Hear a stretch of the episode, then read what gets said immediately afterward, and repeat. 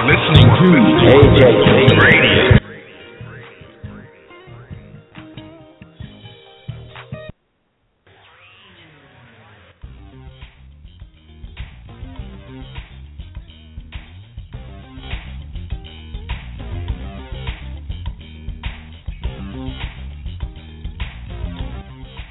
Good evening, America. This is uh, ju- uh, I will, I will Try that one more time, Sam. I will get that out.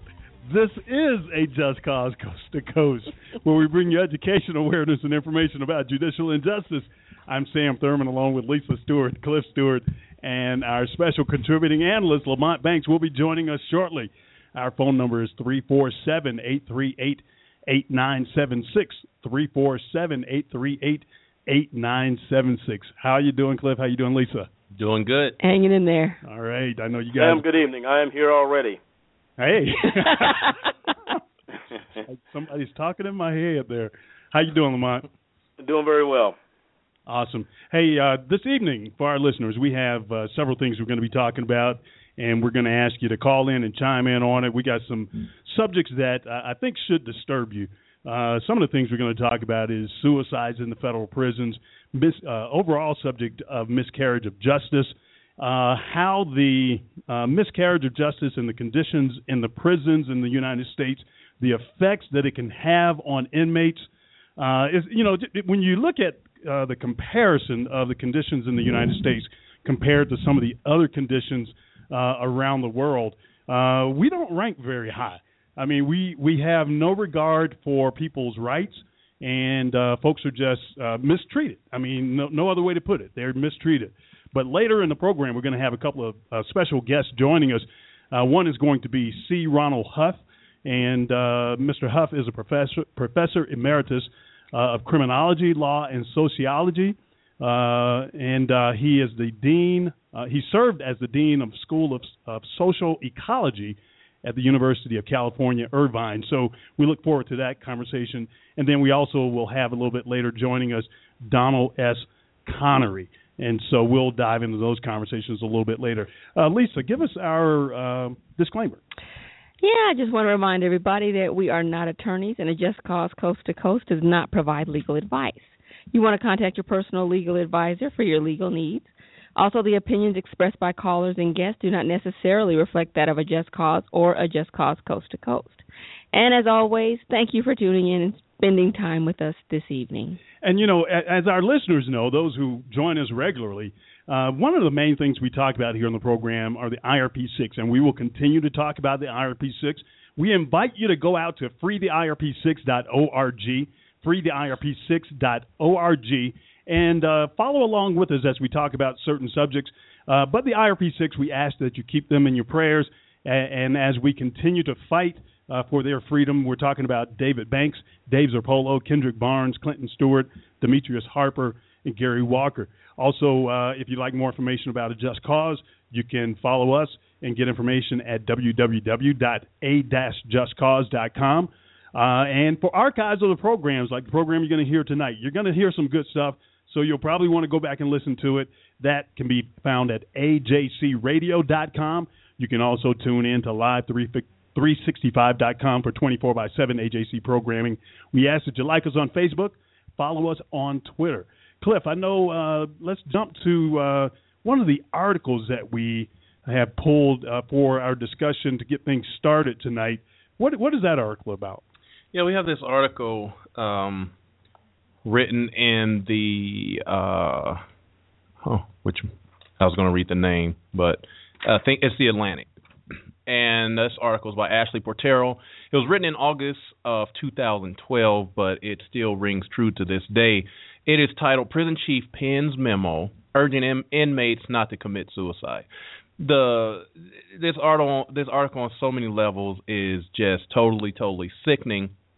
Uh, it starts off by saying, following the highly publicized suicide of a, a mentally ill inmate at the U.S. Penitentiary Administrative Maximum, or ADX, in Florence, Colorado. So that's where the IRP 6 are. The Federal Bureau of Prisons sent a suicide prevention memo to all prisoners in federal lockups to encourage them not to lose hope.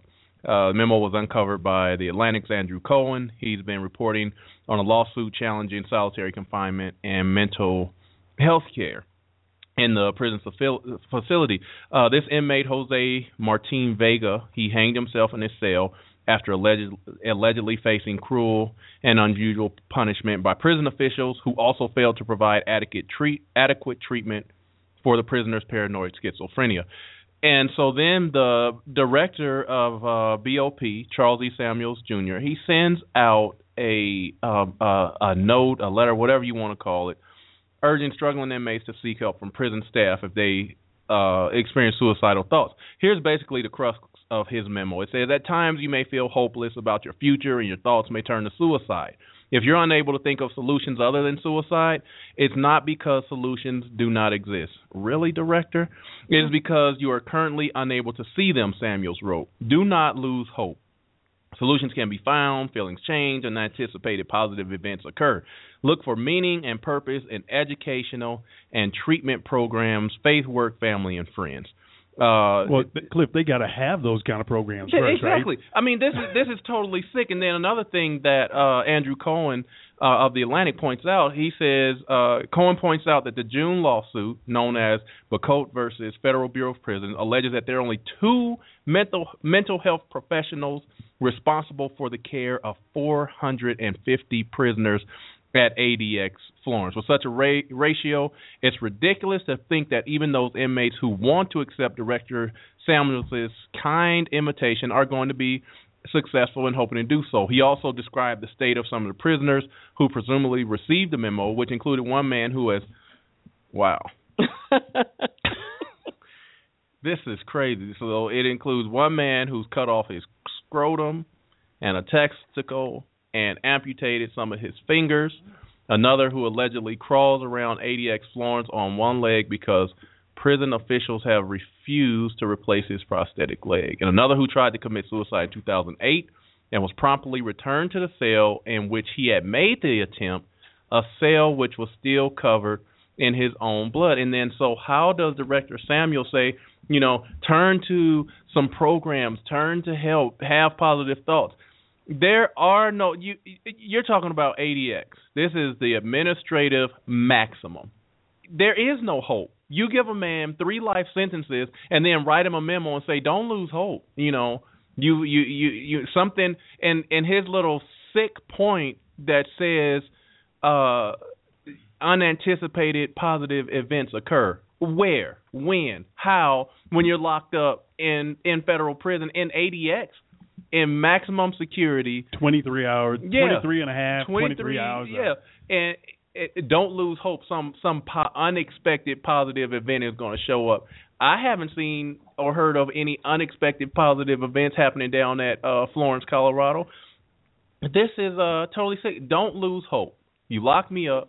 You give me a ridiculous sentence, and then tell me if you're thinking about suicide, if you're if you're thinking about getting out of your situation where you're being abused by the system, where your uh basically your accommodations, your your living conditions are horrible. They take you back to a cell and put you in there where your blood is all over the floor where you tried to commit suicide. You're like, okay, well, we're going to discipline you. Don't be trying to commit suicide. So we discipline you, then put you back in your cell until you don't lose hope. But well, these these people are insane. They want to tell you uh, that you should not lose faith. You should have hope. All that kind of stuff. They take away your hope. Yes. They treat these people as if they're not human, and then you say, "Hold on to hope." Hold on to what hope? One of the IRP six uh had talked about uh some time back about lying in bed in the middle of the night and uh guard, guard coming through and kicking him just for no reason just because he could while he's laying there sleeping they're not treated like they're human Trying they're to not antagonize them. yeah they just they want they want to bother these people. They want to antagonize them. They want to cause problems for them. They don't want them to have hope. That's a bunch of crap. Well and and you know on that subject when you think about uh, the different levels of prison, and you you got the camp, you got the the minimum, you got the medium, you got the maximum, and then you got supermax.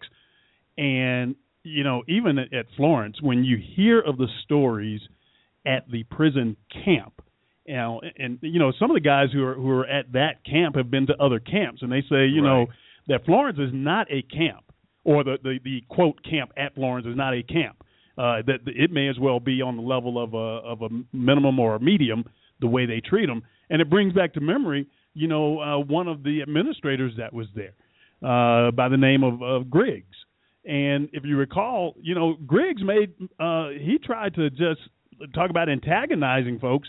He made a comment when IRP six first got there, uh, something to the effect that I knew you guys were going to be trouble as soon as I heard you were coming here. And it's like, and how do you know that? And what does that mean? I mean, if if anybody was creating troubles, it was Mr. Griggs. I mean, exactly. that's why a just cause had to send letters to the warden, send letters to the Bureau of Prisons, uh, explaining some of the some of the antics of Mr. Griggs. Yeah, we actually had to go to D.C. because you know he was in there, he's abusing inmates, and when we questioned about, and say, hey, based off the rules of the BOP rules and uh, of, of standard procedure, this you're violating the rule. Why is it that you're doing these things and BOP rules say that you're not supposed to to? And what does he say? Well, you got to take it up take it up with Washington. Call them. So you know, uh, Just Cause jumped on the plane said we'll take it up with Washington. We have been sending uh, complaints, sending all kind of letters saying, hey, what is going on with the uh, camp administrator? What was his first name?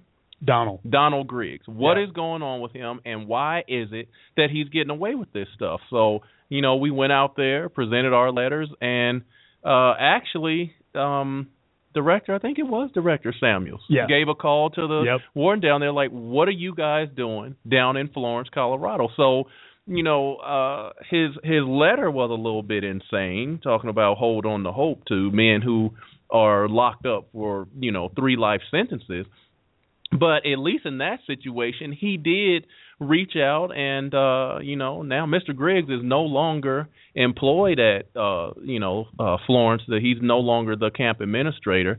They did get rid of him because he was slightly insane with the way that he was running things down there. Well, and you know, Cliff, uh, I, I know, like you said, that article was from a couple of years ago, but you know, the Bureau of uh, St- of Justice Statistics actually did. They, they sometimes track numbers, and you know you have to question and take it with a grain of salt some of the things they say.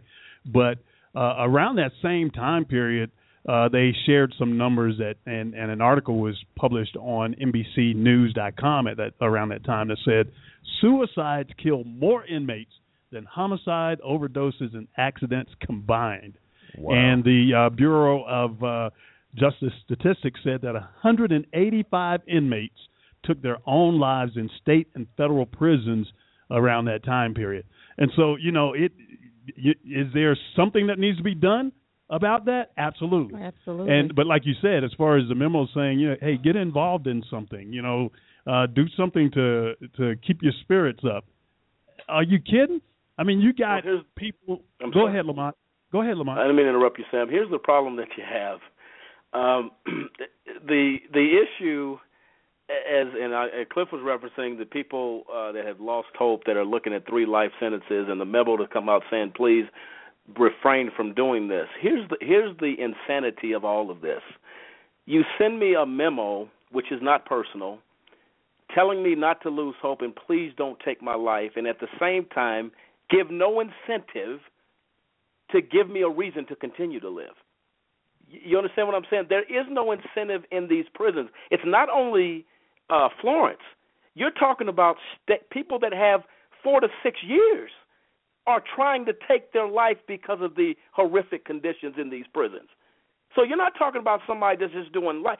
That's how dire the environment is in the in the United States prisons across this country.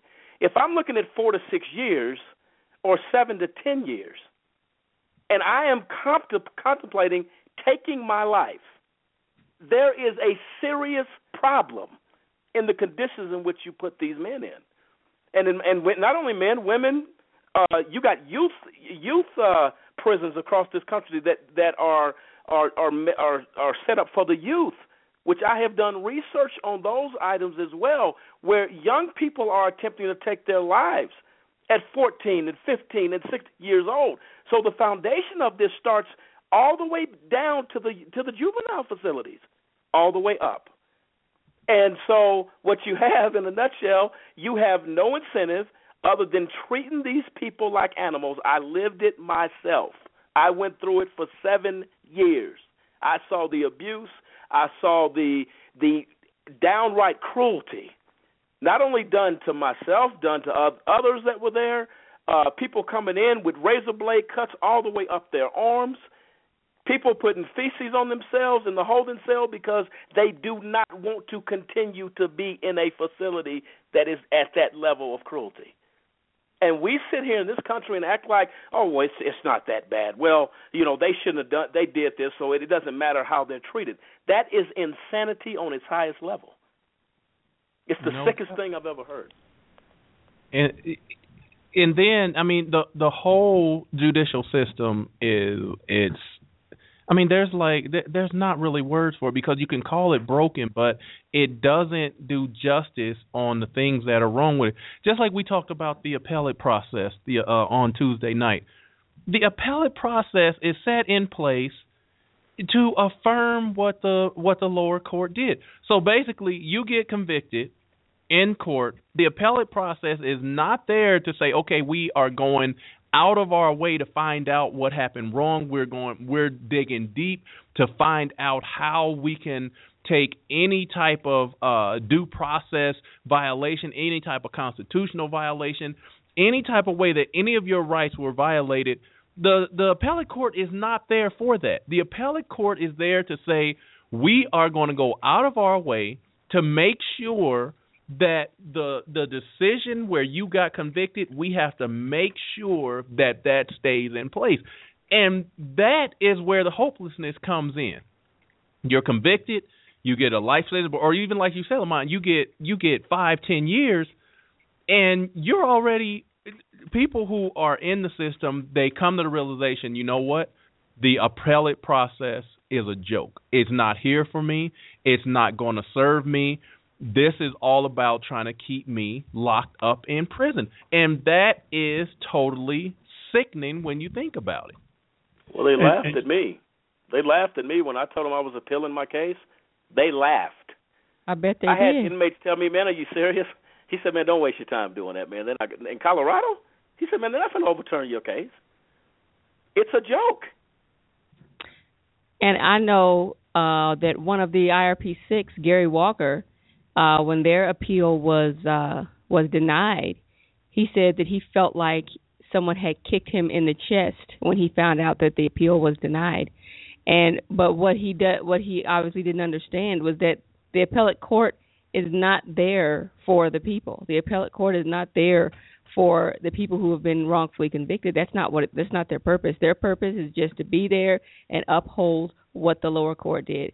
That's all they're there for. That was their purpose in being put in place. That's right. And and uh, you know, you mentioned Gary Walker. He has pretty much fallen into this state of depression because he was uh, you know, disillusioned with the system that the system he's thinking is going to give him some type of remedy. That is not what it's there about. And and we didn't understand it either. Yeah. We thought that the appellate court is going to look for a way to ensure that your rights were were uh, were upheld, to ensure there was no violation.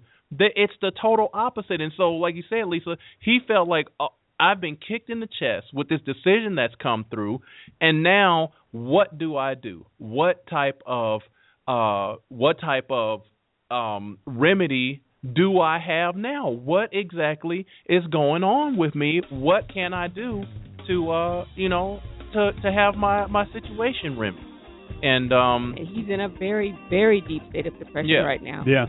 And and um when you look at and, and you know we were talking about other conditions there in Florence as well. And you know when you look at how they are treated and when you have someone who has never ever you know committed a crime, never ever been involved in the in the uh uh judicial process uh and and the extent that you know Assistant U.S. Attorney Matthew Hurst went through, uh, uh, and and John Walsh, his boss, uh, the other Assistant U.S. Attorney Suneeta Hazra, that whole ordeal, you know, is a strain on anybody, not just the not just the guys who went through it, but their families and everything. We're going to talk a little bit more about that when we come back We got callers who are waiting in the queue. Uh, please be patient. We're going to take our take some calls when we when we come back. Uh, but we do have to take this quick break. A Just Cause Coast to Coast, where we bring you education, awareness, and information about judicial injustice. Our phone number is 347 838 8976. 347 838 8976. We'll be right back.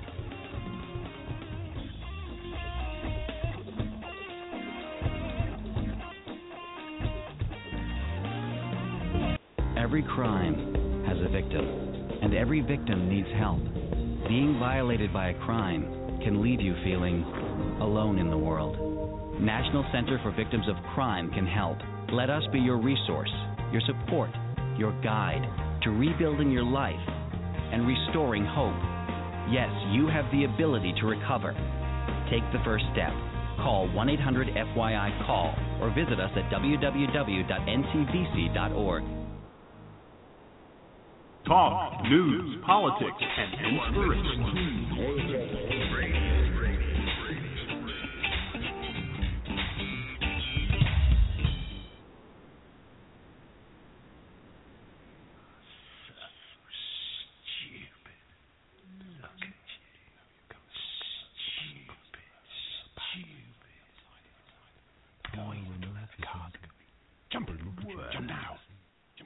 These are the voices that prisoners in solitary confinement hear every day.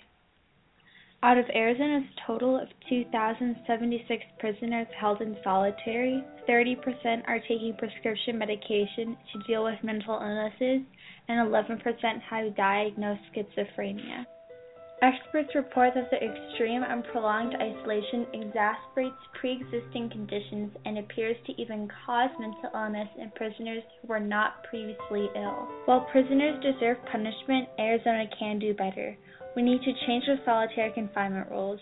Unlike any other states, Arizona prisoners are held in 8 by 10 cells for at least 23 hours a day with no windows and virtually no human interaction.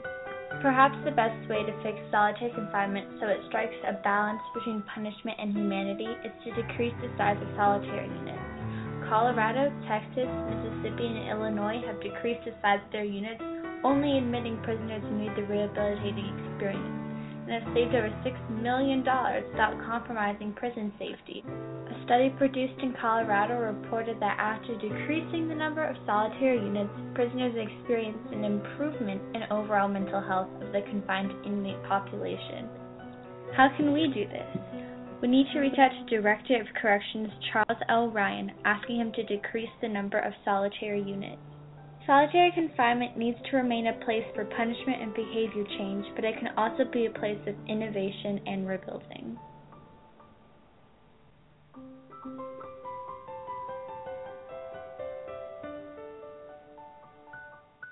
The opinions and views expressed by guests and callers on A Just Cause Coast to Coast do not necessarily reflect those of A Just Cause or A Just Cause Coast to Coast.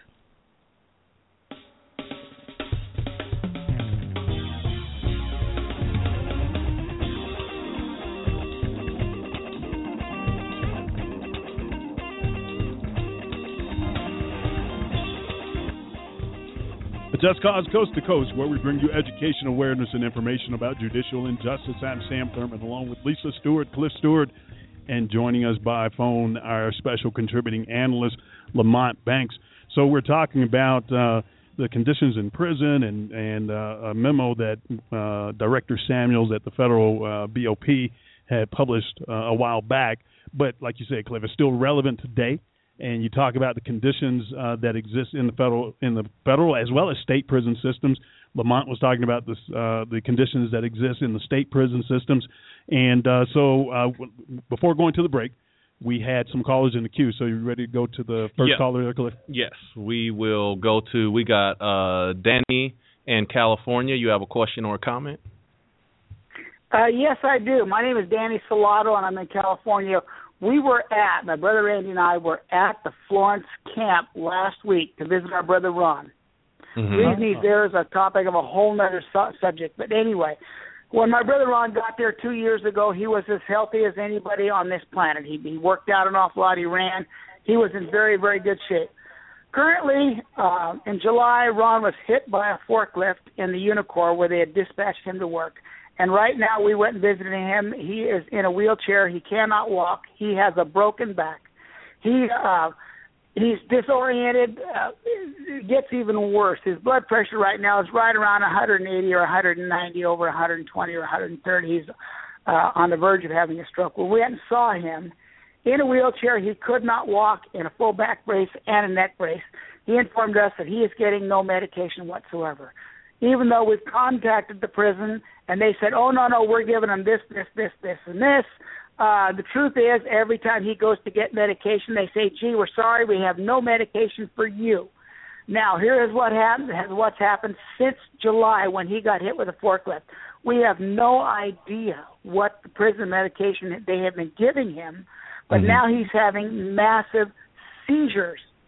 And the seizures, that's that's part of the reason his hip is black from one end to the other when he goes to the bathroom, he has to wear a mouthpiece because as soon as he sits down, he has a seizure. He can crack his head open. He was disoriented, couldn't even recognize the building that he sleeps in every single night. The next day, uh, which was Sunday, we visited him on Friday evening. He had to leave early because he was getting ill. Sunday, we were there to see him at eight o'clock in the morning. At eight twenty, we'd finished the paperwork and we're waiting, and we were informed he had had a very bad night vomiting all night long, and they were trying to get a hold of the Florence medics, the doctors. This is at, at 20 minutes after 8 when we were told this. The doctors never showed up until 9:30, and when they did, uh, it was probably quarter after 10. The EMT who assisted in the examination of our brother said, "We believe he has had a stroke and we are going to transport him to the hospital because we believe that he needs immediate medical attention. Now, um, this what happens next is just absolutely unbelievable, and thank goodness that the Just Cause people were in there and they witnessed every single minute of this right along with my brother Randy. This horrific situation. What happens next? This is quarter after ten.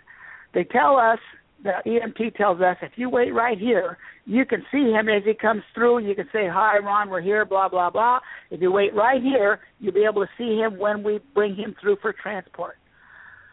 All of a sudden, we go from quarter after 10 till about 11 o'clock, and we see them bringing Ron up in a wheelchair, and he looks completely incoherent. They stop outside the door, and he sits there for 15 minutes. Now we're inside the room waiting to see him. We watch 15. him on the other side of the door. They turn around after 15 minutes and they take him back to his cell. Then we are told at 11:30, "I'm sorry, we cannot transport your brother while you are on the premises. This is a security risk." Now you have to understand this all starts at 8:15 this morning, and now it is 11:30, and we're told they can't transport him anywhere while we are on the pre- on the premises. So my brother Randy and I get in the car and we leave immediately, knowing that Ron has to have. He's had a stroke.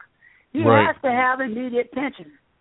Well, then what happens is after we leave, thank goodness the Just Cause people were paying attention to what happened. They actually bring him up at ten minutes to ten minutes to one. We leave at eleven thirty. At ten minutes to one, they bring him back up and they take him to the AdMax. He is not transported. He is left at the AdMax facility until 3 o'clock in the afternoon. At 3 o'clock in the afternoon, they put him in a car and they take him to uh, wherever they took him. He was back in his cell early evening, and they did absolutely nothing for him. Uh, he spent the next three days, almost four days, in his bunk, unable to get out of bed, unable to wake up, just comatose his fellow inmates were were were raising all kinds of ruckus, trying to get him some help. Nobody wow. would bother to even hey, check on him. Hey, hey Danny, uh, quick question, yes. and, and we're we're going to have to go to some other callers real quick, and and, sure. and I know some of the folks from a Just Cause they did make us aware of that uh, situation. Sure. So you know we're glad you were able to call in and share that with our listeners. And uh, sure. just real quick, uh, and then we we have to move on. But but how how sure. is your brother doing? How, how's your brother doing now? Have, have you gotten any kind the of latest, update? Well, the latest the latest we were informed was he did he did get up. He sat up in his bed two days ago, and some of his fellow inmates brought him something to eat, and he did get something to eat. And we are waiting on a report tonight to see how he's doing. He hasn't left his bunk yet, but he is. He apparently he has. He is coming out of it slowly. Okay, so Danny, what we'll do, uh, keep in contact with the Just Cause, and and you know uh, we want to continue to follow that because uh, you know when we when we got reports of that, I think it was like a couple of weeks ago uh, when when uh, yeah. folks who who were there visiting at the at uh, Florence, and when they came back and they were saying you won't believe what just happened, and so when we heard it was an it, atrocity. It was Yeah. unbelievable. It was an atrocity. Absolutely. Yes. So we want to be sure Yeah. that you uh, keep us informed of that, and we're going to stay on top of it. So, uh, so Danny, uh, we appreciate the call. And uh, Cliff, who, who else do we have there? Uh, we have Thank you very much for what you guys folks do. Okay. Absolutely. Thank you, Danny. No, you betcha. Thank you. Bye bye. Okay, and we have uh, Luana and Clue. Luana and Q, you have a uh, question or a comment? Luana, are you there? Expect somebody to have hope, even more so when you have been accused of something you did not do, have never done anything wrong, and you have the audacity, the nerve to say, have hope. Put you in there and let's see how much hope you have. There is nothing to have hope for. I'm being abused. I'm being mistreated. This is a shame that this poor man. And then they said they set him gave him something to eat. I wonder what they gave him to eat. It ain't. It probably was some expired filth. Because that's all we hear about in that dump is about expired food that's no good. They don't feed. These are grown men who get no f- decent meals and no food. You won't give a man that weighs uh, from from well, I don't know what men weigh for the most part. I mean, if it's 185 to 250 to 300 pounds, whatever, you give them a piece of dried up nasty, filthy, uh, a piece of a day, day old or week old cake, a, a piece, and you expect a man to sustain himself with that. This this is this, and I was there that day that that that, that happened to this, this this woman that just was on the phone. I was there, and and this man, everybody was talking about. They said that man had a stroke. He's been. Hey, now where you get? Where does it come in that you uh uh we can't bring him out because it's a security risk? You a security risk lie. You just didn't want to take that man. They don't care about these people. They treat them like dogs, worse than dogs worse than any animal on the planet. They'll put you in prison if you mistreat, an animal, but you're going to treat people like dirt, like they're not human beings. I don't care what they did to rehabilitate or make them better. You're making the situation worse, not better. You're making it worse. If I can find a person when God made us uh, to need light and love and and and and, and be able to interact with human beings, and you take them away from that, you expect them to get better? This is sick. And I, I was unjustly accused in prison for six months, and those people treated those ladies like they didn't care. There was women sick all the time that they didn't care. They don't care about your physical dental, anything. The, the girls wouldn't even want to get teeth pulled. You you get a tooth pulled in there, you are in trouble. These people, you're, this is a bunch of crap, and something has got to be done about it. I am very very upset about it. This is Well, how do you these people are how do you feel- inhumane in this country. oh. They have no kind of sense. They have no feeling. They have no conscience. They're just evil. I want to do as much dirt to a human being as I can do, and God's going to judge them for it. Thank you for your time. All right, thank you, Luana. And and uh, you know, we like I said, we we heard a lot of uh, of things about that situation on that day. Uh, do we have another caller? Yes, we uh, we have Ethel on the line. You have a question or comment?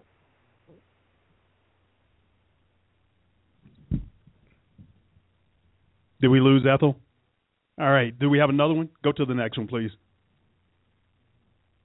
Michael, you're on the line. Yes, I just want to talk about the injustice system of a lot of guys being locked up for prisons for some they didn't do, but then they find out. Then when they release them, they'll only give some chump change, but the life of those people has been taken. So how do we stop that? Well, you know, Michael, that's one of the things that uh, a just cause. That's what a just cause. One of the uh, agenda items for a just cause is to fight for that kind of thing. We we talk about that from time to time on the program. That you can have someone who actually committed a crime, and once they're released, they have various programs, social programs uh, that help to reindoctrinate them into society.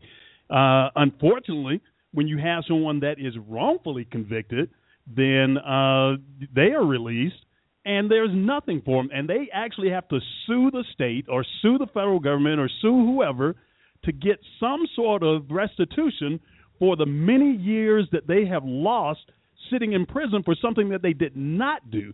And we've heard uh, from some of our uh, uh, guests that we've had on the program who were wrongfully convicted, and and some of them were in for life sentences, and they said that the attitude that was prevailing within the prison system was that you're in here for life.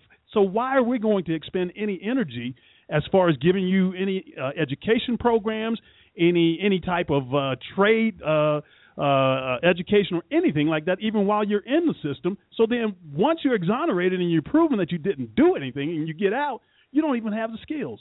So, you know, Michael, that is something that we are fighting for, and it's going to take people like you and others like you who are interested and care about this kind of thing to get on board and get involved in local organizations there, or contact the Just Cause at contact at a Just Cause and ask how you can get involved.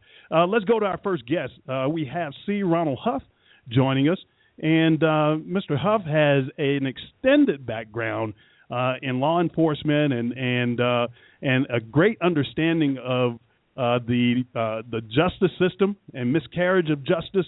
And so we're going to talk a little bit about that. Welcome to the program, Mr. Huff. How you doing? Uh, just fine, thanks. It's a pleasure to be with you this evening. Yeah, so uh, as you can see, the the uh, momentum has picked up even before you joined.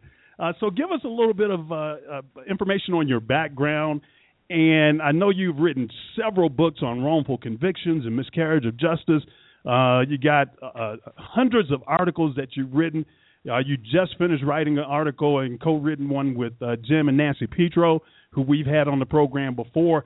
So give us a little bit, give our listeners a little bit of background, and then let's you know let's kind of uh, jump into this conversation about miscarriage of justice. Oh, sure. I'll be brief. Um, you know, I um, before my academic career, I actually worked in a maximum security institution back in Ohio for mentally disturbed criminals, and so um, that's how I originally got into criminology. And then I got my PhD at Ohio State in sociology with a specialization in criminology. And I started out doing research on corrections and later gangs, and then since the 1980s, I've been doing research almost exclusively on wrongful conviction, and more recent years concentrating on also comparing the United States errors that we make with uh, other countries, uh, Canada and uh, much of Europe, to see how we can learn from each other. We actually had a had a conference in Washington after uh, President Obama took office um, where we uh, brought in people from different continents to talk about these errors and try to figure out how we can reduce these errors. But as you know, we still make far too many of these errors, and it affects people's lives. As some of your callers have been have been discussing, it's a real tragedy for people. And thing the public don't often don't understand is every time we get the wrong person, the real offender's still out there committing crimes. That's the truth. Mm-hmm. That's absolutely the truth. Now, I want to uh, jump back to a little bit of uh, when you said at the beginning of your career, and, and hopefully you can shed a little bit of light on this because during the break, Cliff and I and Lisa, we were talking about uh, uh, Florence, Colorado, and the gentleman down there in Supermax. Uh, his name is Jim Pow or Jack Powers, and that was the guy that Cliff was talking about who mm-hmm. had uh, cut off his his uh, uh, his scrotum, had uh, had uh, amputated his fingers, and all that kind of stuff. Now, I was reading a little bit about Mr. Powers. When he first got into the system, he was convicted of robbery, got sentenced to the federal penitentiary in Atlanta. He witnessed the murder of another man in prison, and because he tried to help him, he got on the hit list, so to speak, of the of the Aryan Brotherhood. So they shipped him around from prison to prison uh, under protective watch, so to speak. He ended up in Florence under the maximum security and they say that before all of that started happening, this man had no signs of mental illness. He had no tattoos. If you see pictures of him now, he has tattoos all over, his body. Body parts are missing, and that type of thing. So, Mr. Huff, what would drive a person to do this when they, when they first went in, they say there were no signs at all of mental illness uh, for this man. Well, um, people have different reactions to prison, and people are treated differently depending on the offenses that they're allegedly committed. Some of whom we know were not offenses because they were wrongfully convicted. But imagine being in prison for something you didn't do.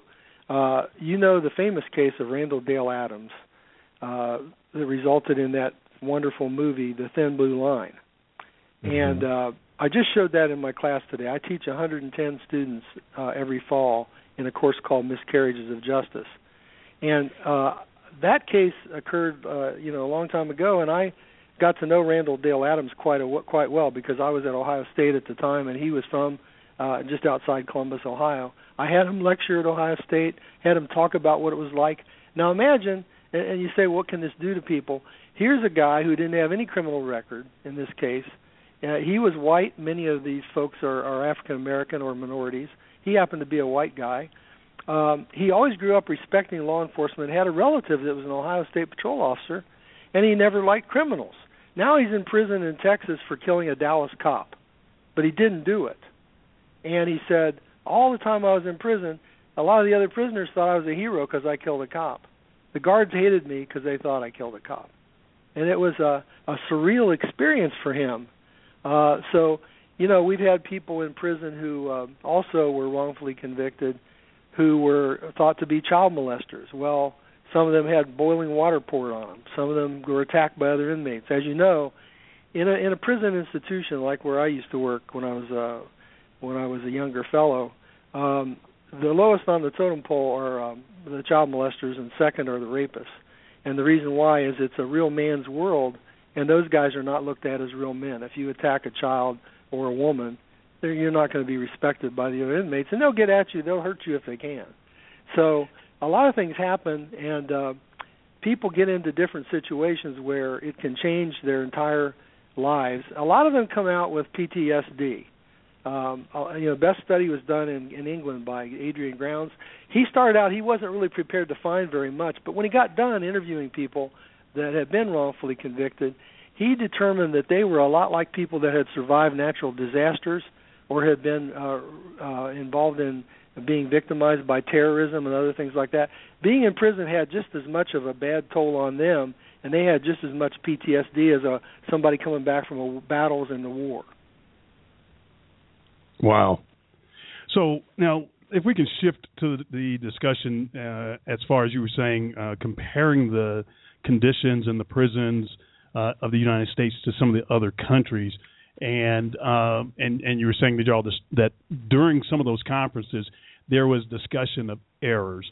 Now, you know, and, and I'm gonna I'm gonna kind of mix it up just a little bit here from the standpoint of now the definition of an error is a mistake or an inaccuracy or a miscalculation or a blunder or an oversight. Mm-hmm. Now we know that there are cases, uh, and you know the percentages are out there. We'll pull them up here in a moment, but there a, a great number of percentages of uh, wrongful convictions are are calculated. I mean, it's not a miscalculation; they are calculated on the part of either an investigator or a prosecutor.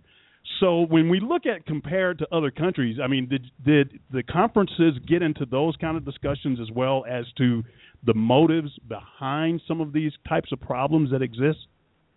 Well, absolutely, and you're quite right. When you look at the um, the National Registry of Exonerations, for example, with over 1,300 uh, or 1,400 uh, exonerations, that includes DNA-based, non-DNA-based.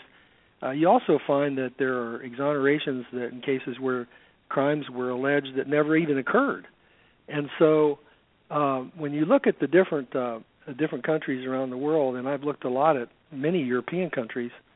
Uh, for one thing, uh, they don't have the adversarial system outside of England.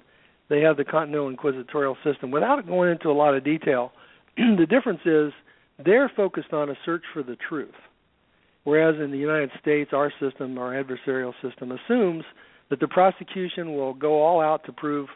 Uh, you know, some of the prosecutors forget that their job is to pursue justice, and they think their job is to pursue convictions, and that's not their job. In fact, that's unethical for them to take that approach.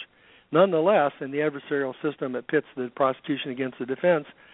The fallacy in that system is that you assume the truth will emerge when, in fact, the resources are greatly disproportionate.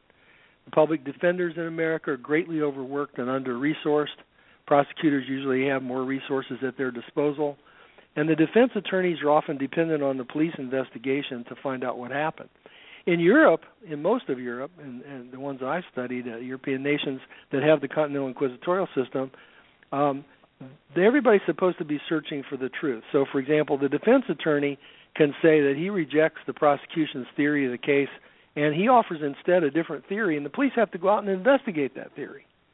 Uh, so everybody's supposed to be coming together to find the truth, and prosecutors over there are not uh, generally are not in most of the areas there are not elected.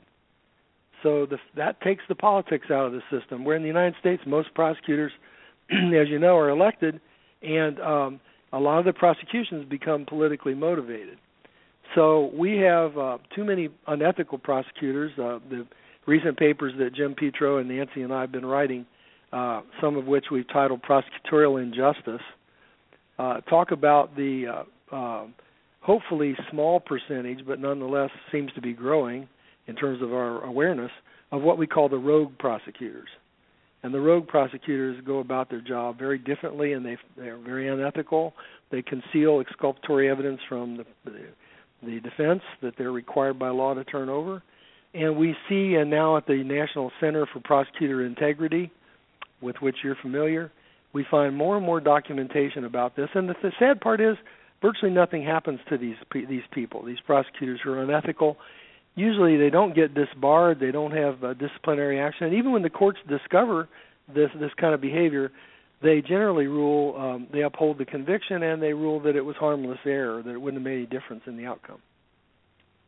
And that is what you know we we've we've looked at that um that issue that you're talking about right there. We looked at that quite a few times. And the thing that really gets you is that how how is it in 2014 there there have been studies I mean, uh, you just laid out how you've looked at it. I'm sure other uh, law professors have looked at it. Other criminology professors have looked at it. How is it that we ha- there has not become an amendment to the you know the constitutional amendment that gave these prosecutors this uh, you know this just blanket immunity?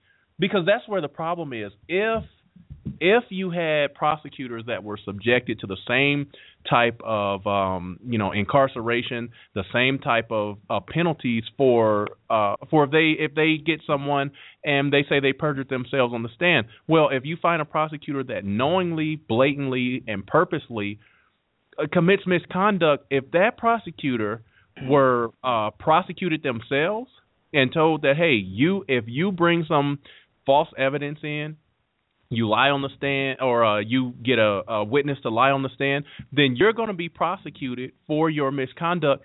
Then it would totally, totally change the uh, the outlook and the paradigm on how the American justice system is laid out. Because you say, just like you say, right now prosecutors are saying I'm not I don't care about justice. It means absolutely nothing to me. I have a political agenda. I need to maintain uh, my job. I need to maintain my 98 99% conviction ratio and if that means that I can fabricate evidence get innocent people in jail then that's the route that I will take. And I think the the thing that uh gets me the most is that um, even something as simple as a DNA case. When there's DNA that's found to say, hey, this person that you have locked up is not the perpetrator, we have another person's DNA, they still fight to say no we want to keep them in jail if it's on a if it's on a technicality or whatever. We don't even want to have the DNA tested. Where is the justice? And if a prosecutor takes that role and the public doesn't fight him on it or her then how do we, the people, ever receive justice from what we have uh, blindly put in place? Well, I agree with you completely. Let me just make a couple brief comments. One is you say these prosecutors might have a 98% conviction rate. The public needs to remember they start out with more than 90% through plea bargaining. And in most of Europe, that doesn't happen. you don't have plea bargaining uh, except in cases where the possible sentence is less than a year, considered minor cases. If you if you look at Europe, what we call felonies, they don't do plea bargaining. Uh, so we have the uh, the ability to leverage defendants, often whom are poor and uh, undereducated and may have mental problems. They may be young people who are easily led. They end up engaging in plea bargains without a lot of times without good legal advice, and that just uh, is not as common in Europe. Uh, so first of all, um, they start out with over 90% through plea bargains, and then um, you know to beyond that, let me just say in this last paper I wrote with the Petros, uh, to go back to what you just said, I took it a step further. I said, okay, in criminal prosecutions, we have a Latin phrase mens rea, which basically means intent. We have to prove intent to commit the act. Okay. What about a prosecutor who intentionally withholds exculpatory evidence from the defense? Is that not intent? Of course That's it right. is. Secondly, in the criminal justice system, we believe in deterrence. We think that we have to punish people to deter them and others from committing crime. Well, what kind of deterrence do we have for these rogue prosecutors? Virtually none. They have immunity; it's almost total.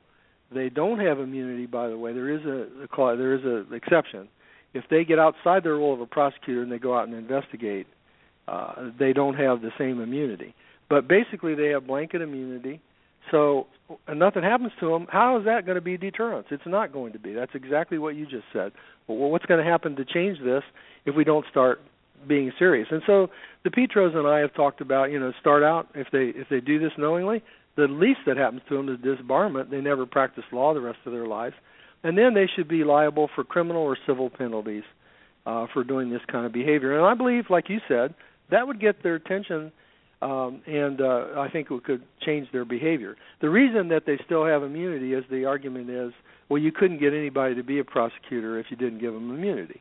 They have to have that protection to do what they think is the best thing to do. Well, what they're supposed to do is pursue justice, not just convictions, and they should do so in a very fair, a fair way, instead of uh, using tunnel vision, where they take the police report, um, you know, as uh, as totally correct. It may not be correct.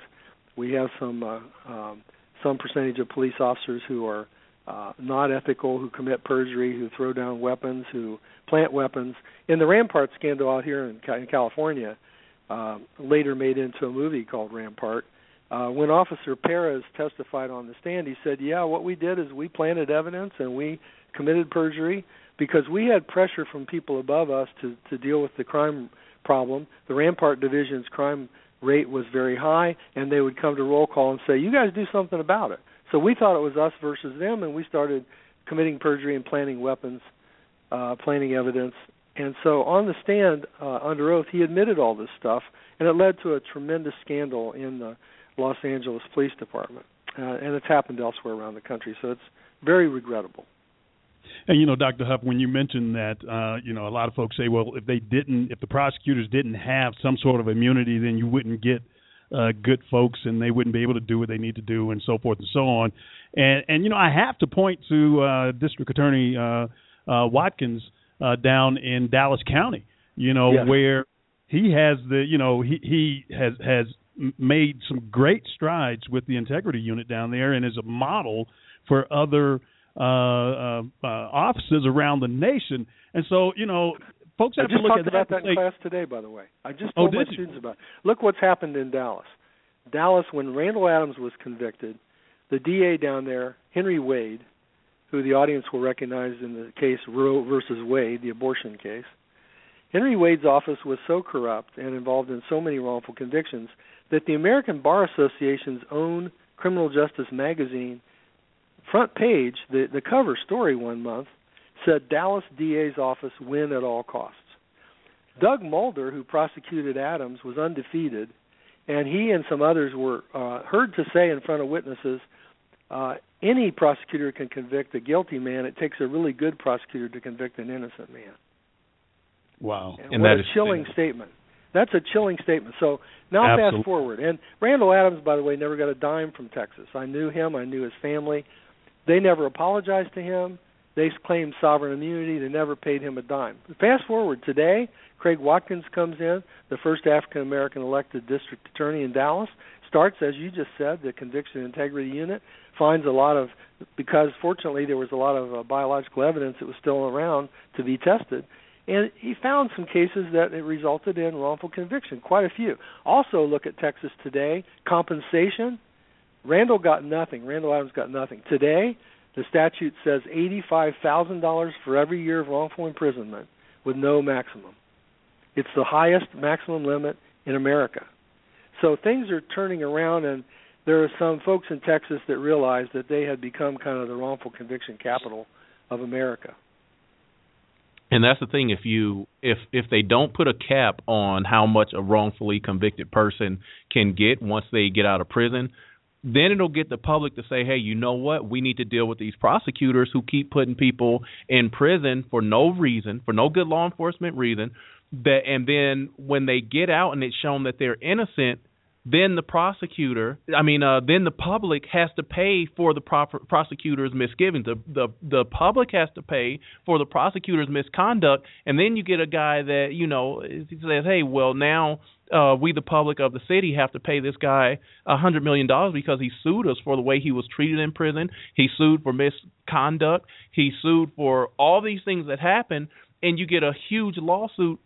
That's when the prosecutors feet are going to be held to the fire. Like, you know what? If this prosecutor hadn't done the things that he did, then we the people wouldn't be paying for his mistakes or or not really mistakes, but for his crimes actually. So it, it, you start adding up the dollar figures that you just mentioned, they're considerable, and then add to that the human misery of all the victims that are victimized by crime while the wrong person's locked up, while the real offender is still out there. In the Randall Adams case, David Harris, who actually killed a Dallas cop, committed more crimes, you know, in Germany when he was in the army, in Dallas, in Orange County, California, eventually killed a person, ended up having to go to death row himself when he's the one who actually killed the cop in the first place. But they overlooked that because he was a juvenile and they thought uh, Randall was a guy they could convict as an adult and get the death penalty. And he was Randall was 72 hours from execution when the Supreme Court stepped in. So you're you're quite right. I mean, this is a national um, challenge that we have. We got to keep the pressure on. Absolutely, and we have a uh, we have a caller on the on the line, Professor Huff. Uh, we have the truth on the line. Uh, you have a question or comment? Yeah, I wanted to wait until after you get your next guest on, and I'm really enjoying uh, Dr. Huff and what he's talking about is really, really good knowledge. But I want to give the other people a chance, and I'll come on after your next guest. Okay, we will hold you in the queue. Thank you very much for your consideration. Mm-hmm. So, Dr. Huff, uh, Dr. Huff, you're more you're more than welcome to hang around uh, with us as we get ready to bring on uh, Donald Connery, um, and uh, and and you could share in on that conversation. Do you have a few more minutes to share with us? I'll be glad to, and you just let me know when uh, when you need me to depart. All right. Okay, so this is Just Cause Coast to Coast where we bring you education, awareness, and information about judicial injustice. This evening we're talking about miscarriage of justice, and we just had a, a, a very good conversation with Dr. C. Ronald Huff. And next we're going to bring on Donald, Donald Connery. And uh, uh, Mr. Connery, uh, as an author, independent journalist, and former foreign correspondent, but uh, several years ago, he uh, witnessed or uh, was made aware of a miscarriage of justice, and it made him change his uh, uh, his life's goals, so to speak. So, welcome to the program, Mr. Connery. How you doing? Well, I'm fine, thank you. I'm sitting in uh, Connecticut, Kent, Connecticut. Awesome. So the the weather a long way from where you are. Just a but little we still bit. have innocent people in prison, so it doesn't matter what state you're in. That's right. That's right. And so, Mr. Connery, uh, Dr. Huff is still on the line, and uh, but we wanted to ha- bring you on, and and uh, because of the fact that you know when you got uh, exposed to the case of Peter Reilly, uh, an 18-year-old, and and I, I assume that was the case that that uh, kind of changed things around and made you uh, kind of get involved in helping to right the wrongful convictions. Tell us a little bit about Well, that. well, let me let me say that we're talking about something that goes back well, uh, decades now, and that was 1973. If I have any uh, d- distinction or uniqueness in in this whole world of uh, what I call the innocence movement or the exposure of wrongful convictions, it's probably because I'm the only uh, person, or certainly journalist, who was a a, uh, a specialist in international affairs as a foreign correspondent for Time magazine and Life, and working in what were known as police states, the mm-hmm. Soviet Union and various dictatorships around the world. And then I came home, uh, settled in Connecticut, and uh, within a couple of years we had a murder case, and uh, this 18-year-old boy, Peter Reilly, found his mother murdered, and within 24 hours, the state police had his forced him to confess, and he was convicted. And uh, it took a lot of effort to save him, uh, but he was exonerated pretty quickly because of the uproar. So that's how that's how I got a a career change from uh, my um, my specialty of uh, foreign policy into the world of criminal justice uh, and what I call the uh, criminally unjust criminal justice system. So mm-hmm. that's been a long story. And when we look at the justice system as we call it in America, I mean, you did uh, international um, investigative reporting. Uh, you've been to other places. You you you've looked at uh, you know what's going on around the world, and and a lot of times, you know, we hear people say, you'll hear it in the media, you'll hear people make comments, oh, we have the best criminal justice system in the world, but my contention is how do we call it that in the state that it's in? I mean, uh we used to say we don't throw the baby out with the bathwater, but if the you know, if the if the if the baby has passed away, we need to go ahead and bury him and say, you know what? The baby has passed away. Let's bury the baby. Let's empty the putrid bathwater and let's start over and this time perhaps we can get it right.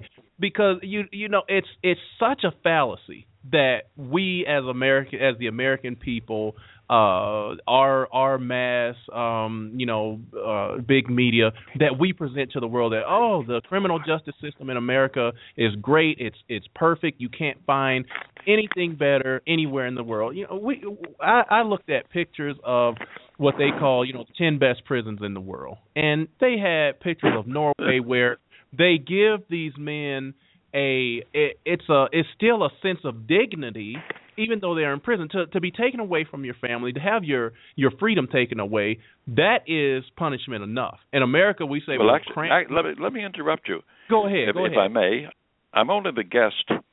About I, my first book was called The Scandinavians.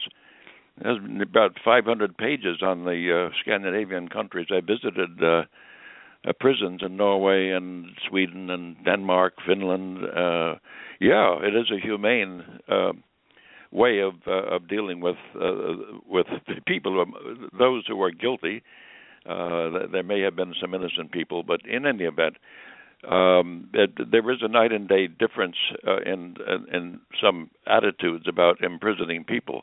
This question about uh, let's say that most Americans, certainly everyone who hasn't had to run into the system, uh, may well feel that we have the best system in the world because, in fact, um, uh, so much of the world has truly brutal, uh, terrible, uh, corrupt um, law enforcement uh, systems. E- even in a country like India, where we lived, you can expect corruption up and down the whole system. So, and so you could say that, on the whole, the American justice system, the whole business of uh, of protecting the public from crime and and and imprisoning uh, those who deserve punishment uh, may work well enough most of the time because an awful lot of people are committing crimes and they're guilty and they go to prison except it's sort of really gotten out of hand so mm-hmm. one way of thinking about it is that yeah if if the civilian airline system works well enough uh, most of the time because most airplanes uh, reach their destination and no one gets killed. But unfortunately, um, one out of ten planes uh, crashes, well, then something is wrong, and nobody would want to fly a plane. So uh, we have uh, a system that has been full of error and denial, and the the prisons packed with people who have outrageous sentences that they, they don't deserve, and a and a high percentage of people who are wrongly convicted, and that's got to change, and in fact it is, slowly. Exactly. That's what we have to change because your analogy of, you know, airline, we we wouldn't have anybody flying anywhere. If you say, well, one out of 10 planes is coming down. Uh no one would fly anywhere. Uh people would just take, you know, mass transit on the ground and get to where they're to where they're going. Um and so uh Mr. Connery Can I just add, add something to that? Go, go ahead, professor. Go yeah. ahead. Yeah, just to follow up on Mr. Connery's point, which is a very very important point. And, and as he knows, when those planes crash on occasion or r- trains get derailed, we have a massive investigation. Mm-hmm. Yep. The NTSB goes and investigates. What happens when an innocent person gets sent to prison and we discover that they're they're innocent? We don't tend to have anything like that. We don't take it as seriously as we do these other tragedies, but we should. As a matter, as a matter of fact, uh, uh, the the um, the the the inspection uh, uh, of um, any airplane crash, especially any civilian airliner, is so immediate and so intense and so um, effective that it's far safer to fly than to drive your car to the airport. Uh, so it's possible to take even an extremely complicated system with millions of people flying in the air all the time and have a very, very low error rate. Now, when, when I uh, excuse me for just ex- going on with this uh, question of percentages, uh, when I uh, have listened to some previous broadcast on this um, network, um, I've heard the reference to there may be forty thousand uh, innocent people in prison. Well, I think that's less than half the, of the reality. Uh, Mm-hmm. There are 2.3 million people in prison, and um, uh, I think the error rate, th- those who are actually wrongly convicted, conservatively is at five percent. So even if we took a two million population prison, a five percent error rate is a hundred thousand, and it's actually more than that. Now there aren't any statistical uh, support. There is no statistical support for that figure, but I've been around the uh, this system long enough, and I've talked talking to just about everybody who's been at the forefront of wrongful convictions to believe that most most of us uh, think it's in that area of five percent. I'd be interested in what uh, Professor Huff uh, has to say to that. Uh, yeah, well, you know, back in the '80s when um, I had an Israeli PhD student and we did uh, a study in, in, involving his dissertation. We so did you the did. First, we did the first um, survey to try to estimate, uh, not an exact estimate, but a survey of opinions of, of criminal justice officials and some public defenders. I won't go into all the details; it take too long. But we came well, up it was with a, pioneering report. I remember that. Well, well, thank you. And uh, uh, even back then, before people recognized, um, you know, these DNA exonerations, and before it was in the news, when Yeah. people were still pretty much in denial, that that study resulted in an estimate of half of one percent, which sounded to the public like, well, that must be pretty reassuring. So then I showed them the numbers. Even if the system were 99.5% accurate, that meant 6,000 people every year just in the felonies that were being wrongfully convicted. And it's Mhm. a different question to say how many are in prison, as you just said. It could be, uh, you know, tens of thousands. And so if we look at Sam Gross in my recent book, Sam Gross from Michigan Law School, who works on the National Exonerations Registry, he Yep. he says that he believes it's somewhere between three and five percent. And so if you look at that estimate, uh, as Sam says, there's probably at least 25,000 or so innocent people in prison. It may be as high as 50,000 as, as, or 100,000. No one really knows for sure, but we know that we keep making these errors. And going back to, you know, the point that you made about plane crashes, the investigations that, that occur, we learn every time we learn from those investigations how to make it safer. We're not learning from these wrongful convictions because we don't do these massive investigations and we don't learn from our mistakes. That's right, and they're the the uh, prison complex, the industrial complex of the prison system, does not want to, uh, you know, find out how to correct the errors. That is not what they want to do, and and uh, we uh, we have the the truth. We're going to take her call now. Um, got her on the line. The truth. You can go ahead with your question or your comment now. Yeah, I think uh, I I agree with your guest tonight on the fact that um, the reason why we investigate plane crashes and what have you to see why is the type of people that fly. Right. I, I said one time that isn't it strange that we could have all these plane crashes, they kind of come in spurts and we get a lot of plane crashes, but the president's plane never crashed. so it tells me that okay, it's about who we value and who we don't value, whether whether or not we think it's important. And that's the way the prison system is. The people that's in prison don't have any value. So we don't worry about it. We do nothing about it. We we talk about what's wrong, but we don't do anything about it because these, are the outcasts of society. That's the way we view them. So something that's not that doesn't have any value, we don't usually investigate or try to find out, you know, what's wrong. And and really who cares? And and I think for the most part a lot of our society truly believes that if you're in prison you did something to be there. And I think as long as we have that mindset that if you're in prison you did something wrong. Now as a pastor, I I uh I we had a service in uh, Florence, Colorado, which is called the number one worst prison in the country. It's, it's known as the rock as the as the Alcatraz of the Rockies. And mm-hmm. we went to the maximum security. We had services there for five years. Now, what what alarmed me, I guess, was from what I had heard, you wouldn't expect anybody to say they're guilty of something. But many of those guys that were in that prison, I was surprised at how many came up to me and said, I deserve to be here or or I did do something wrong. And there were few that says I don't deserve to be here. I didn't do anything wrong. And so when I looked at how many people actually confessed to it, and they were in prison, and they didn't try to make you think they were this, uh, uh, you know, honest uh, uh, people of integrity. They didn't try to make you feel that way. And so, but I think we don't really care as a society, and it's kind of a selfish attitude that we have. If it's if it's not in my family, if it's not in my house or whatever, then it's not that important. So why worry about it? And so we go on with our lives.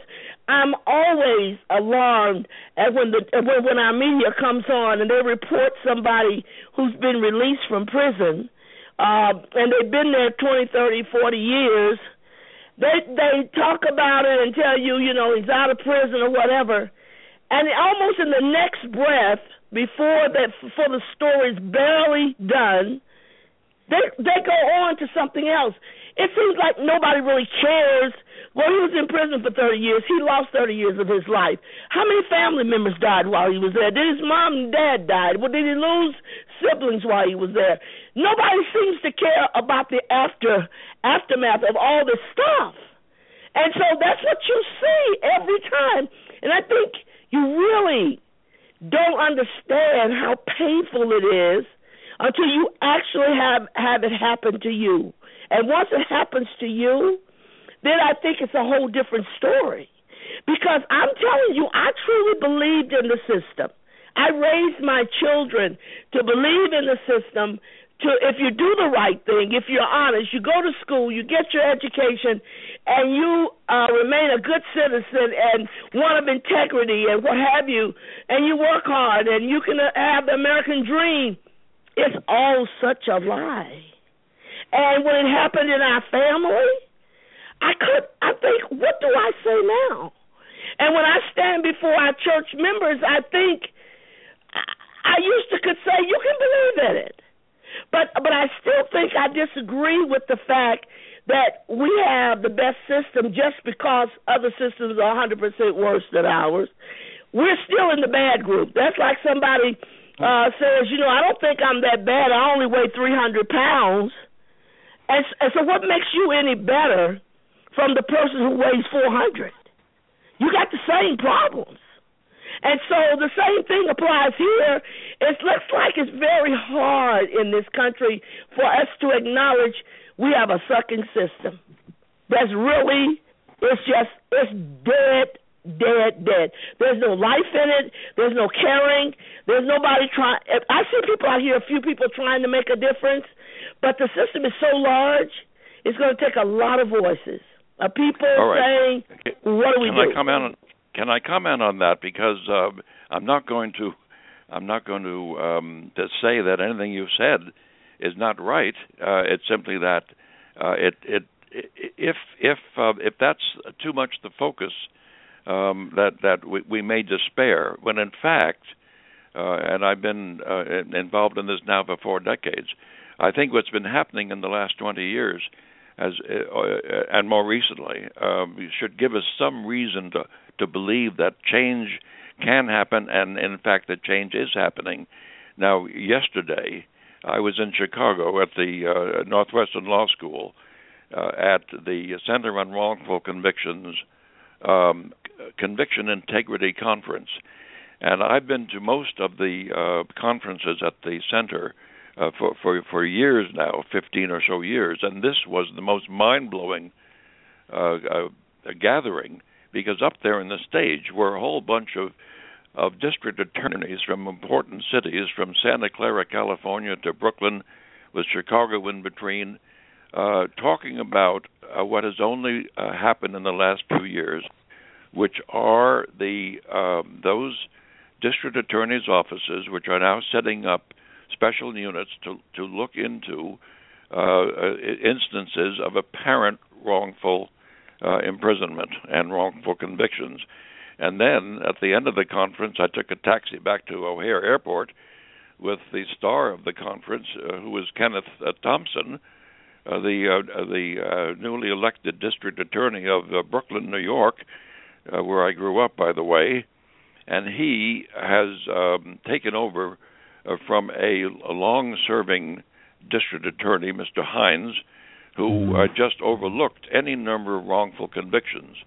And it, within only the last months, less than a year, Kenneth Thompson, uh, the, the, the first black district attorney in this uh, uh, in Brooklyn, uh, heading that major major office, there have been ten exonerations, mostly because he was cleaning up after a corrupt cop who had uh, forced false con- false confessions in any event, not to go on and monopolize anything, the thing is that uh, more and more prosecutor offices are almost certainly going to have units looking into cases of apparent wrongful conviction. And this Yes. is the latest result, latest wave of what you might call the innocence movement that began mostly when DNA came into the picture in the 1980s. So we now have the Innocence Projects and a great deal of focus and media attention to wrongful convictions. And I think that should give us some hope that the system can be improved faster than we may think. Yeah, and and and and I agree that that that we've made some changes. But when you think about how many people are still left in prison and are incarcerated, and I'm talking about the wrong wrongfully convicted ones, uh, it's a very slow move to them. But to us that's on the outside, we may think more or less that you know it is it is moving. But I think if if I'm in prison and somebody comes and say, you know, we're making really good progress, and I've been sitting here for ten, fifteen, twenty years, and I'm I'm innocent, but nobody cares enough to really dig into it a hundred percent and say, wait a minute, let us see what we can do. I, I I'm a believer that, uh, for the most part, that if we actually got everybody out of prison that was innocent, we have a lot of empty prisons. But if we get these crooked prosecutors and corrupt judges and corrupt police officers that are, that are that are that are doing so much damage to our system, if they could be put in prison, we'd have to build new ones. Well, and so there's a lot of things. I agree that there is change, but the change is extremely slow when you think about how fast life is moving for people and all of us. You're, you're we're right, for a short It- time. And it so surely, slow. It, it, pardon me. it is too slow. It, it's absolutely too slow.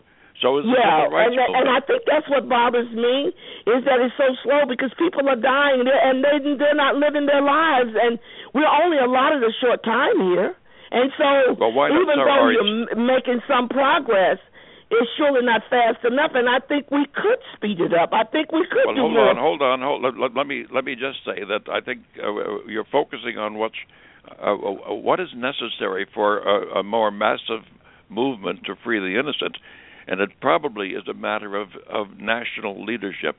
We have an insufficient uh, uh, attention from Oh, I everyone, believe that. from the White House to the Congress, in, in in this issue. Now, one reason for this is that uh, we have 50 states and they have their separate criminal justice systems, and some of them work better than others. And it's a it's going to be a very very difficult thing to move faster. And one Right. of these days, one of these days, we'll have more leadership on the national level, and more public outrage as more and more of these cases uh, come to attention. The other I problem believe that pris- I, I agree with that a 100% that our leadership is really, really almost non existent.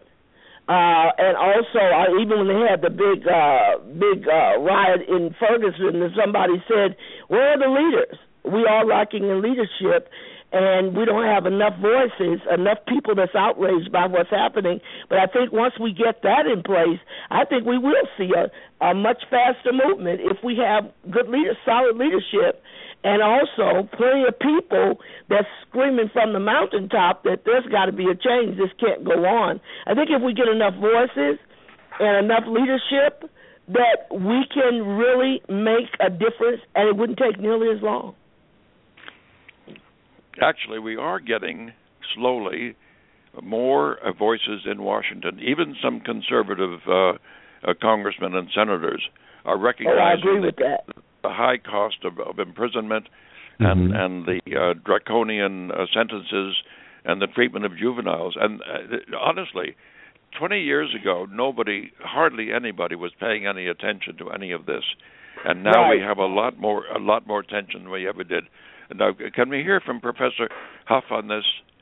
Yes, I, I was going to say I think that uh, another another optimistic note is that we see now even people like Rand Paul speaking out Yep. about over incarceration, and and that's what you're referring to. And then we see on the California uh, ballot for this election coming up um, here in November, uh, we have uh, uh, a ballot issue that would greatly reduce the over over incarceration in California and concentrate more on serious violent crimes and not uh, not over incarcerate like California's been doing for so long.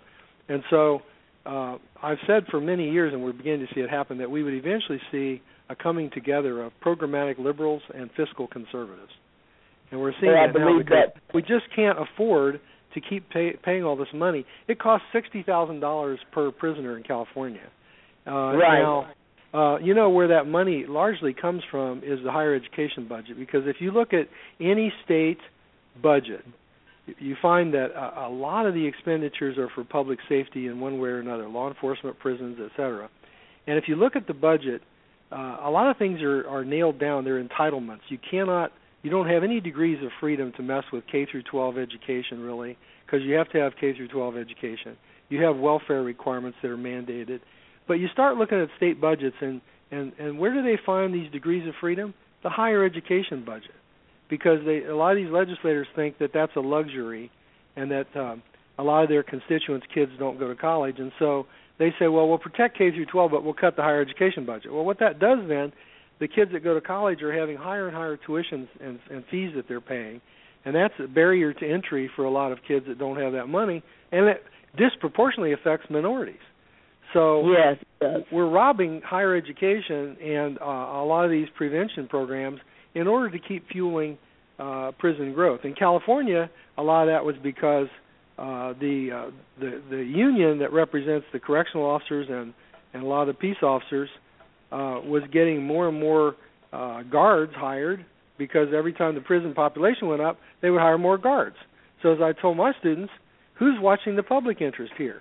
That may be Yes. fine for the Correctional Peace Officers Union, and it may be fine for the prison industrial complex that builds the prisons and and supplies them with food and so forth.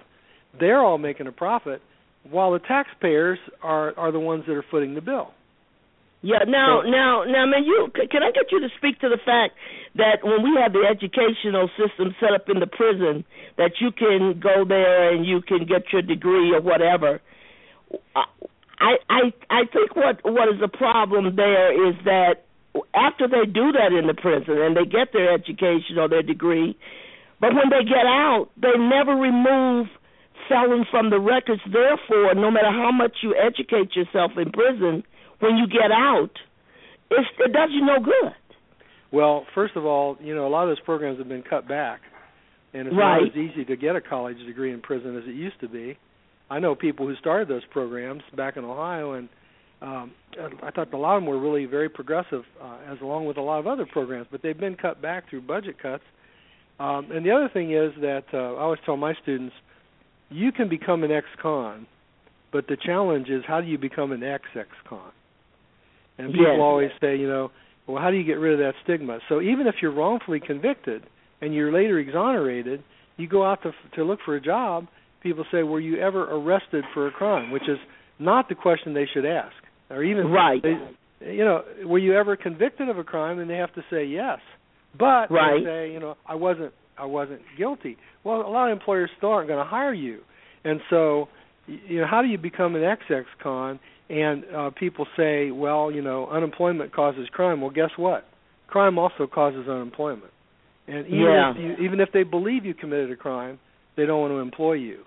No, they don't. re- and so, and so, what? And so, what do the people who get out of prison? What do they do?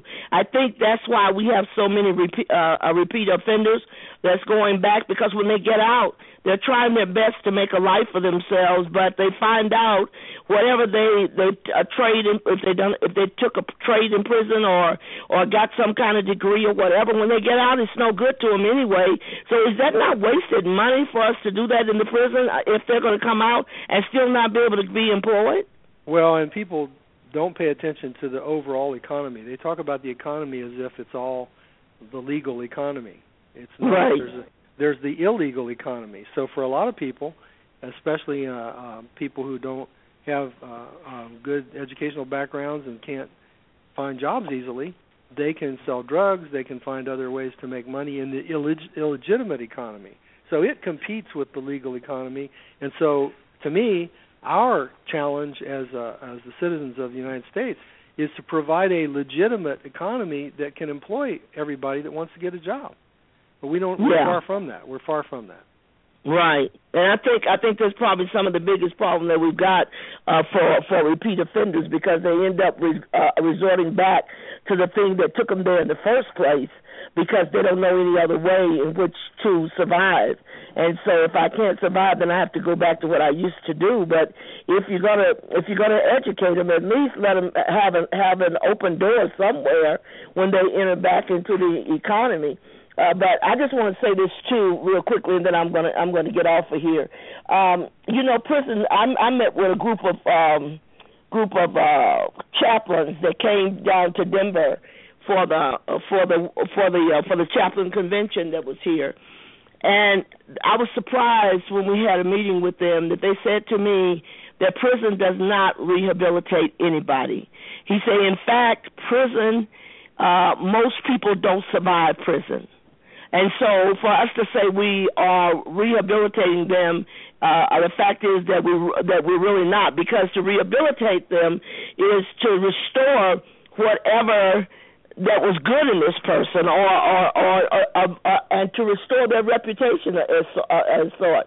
But when when I talked to them, he said, "Well, it's just not. It, it doesn't work." He said, "Prison is not rehabilitation." It is it is punishment and abuse.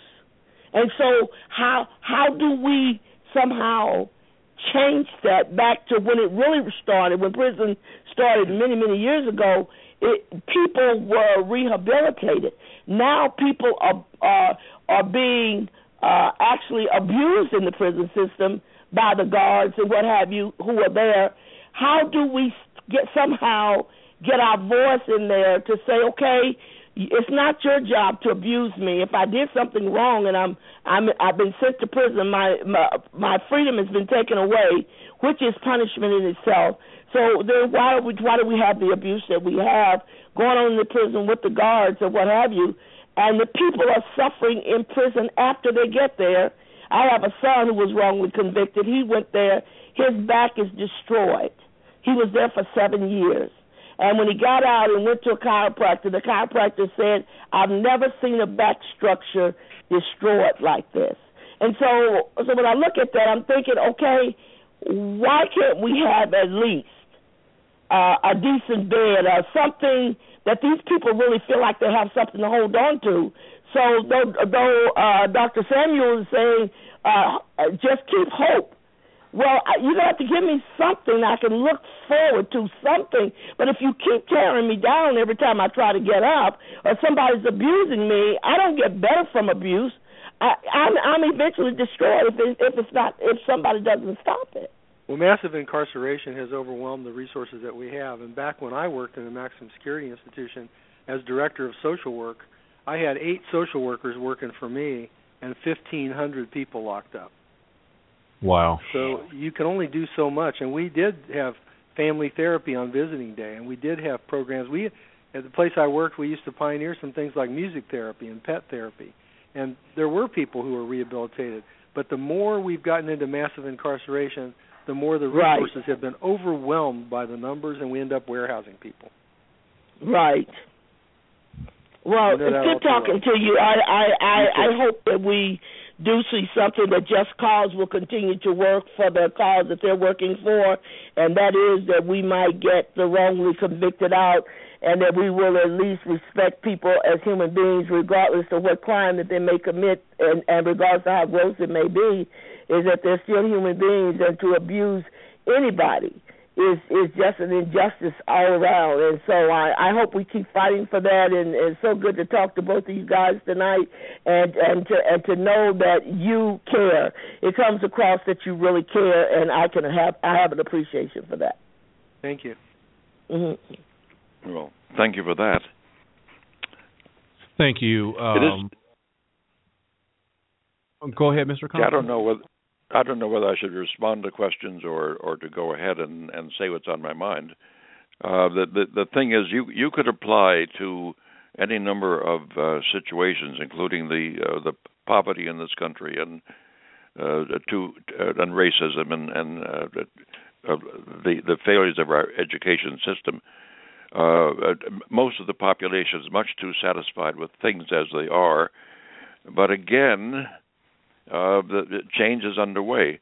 Uh, uh, I, if, in terms of you know, back to the main theme of of the we, if we have a prison system which is and now overwhelmingly uh, huge and unnecessarily uh, uh, huge in terms of the number of people incarcerated, and it's out of you know it's almost too much to fix unless we get in, you know into substantial reforms.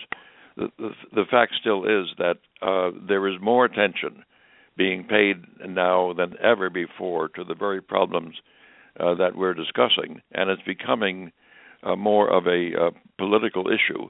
And if there are to be so, uh, solutions, it's going to have to be done by pe- people who get into elected offices at, at national and state levels and work to make a change.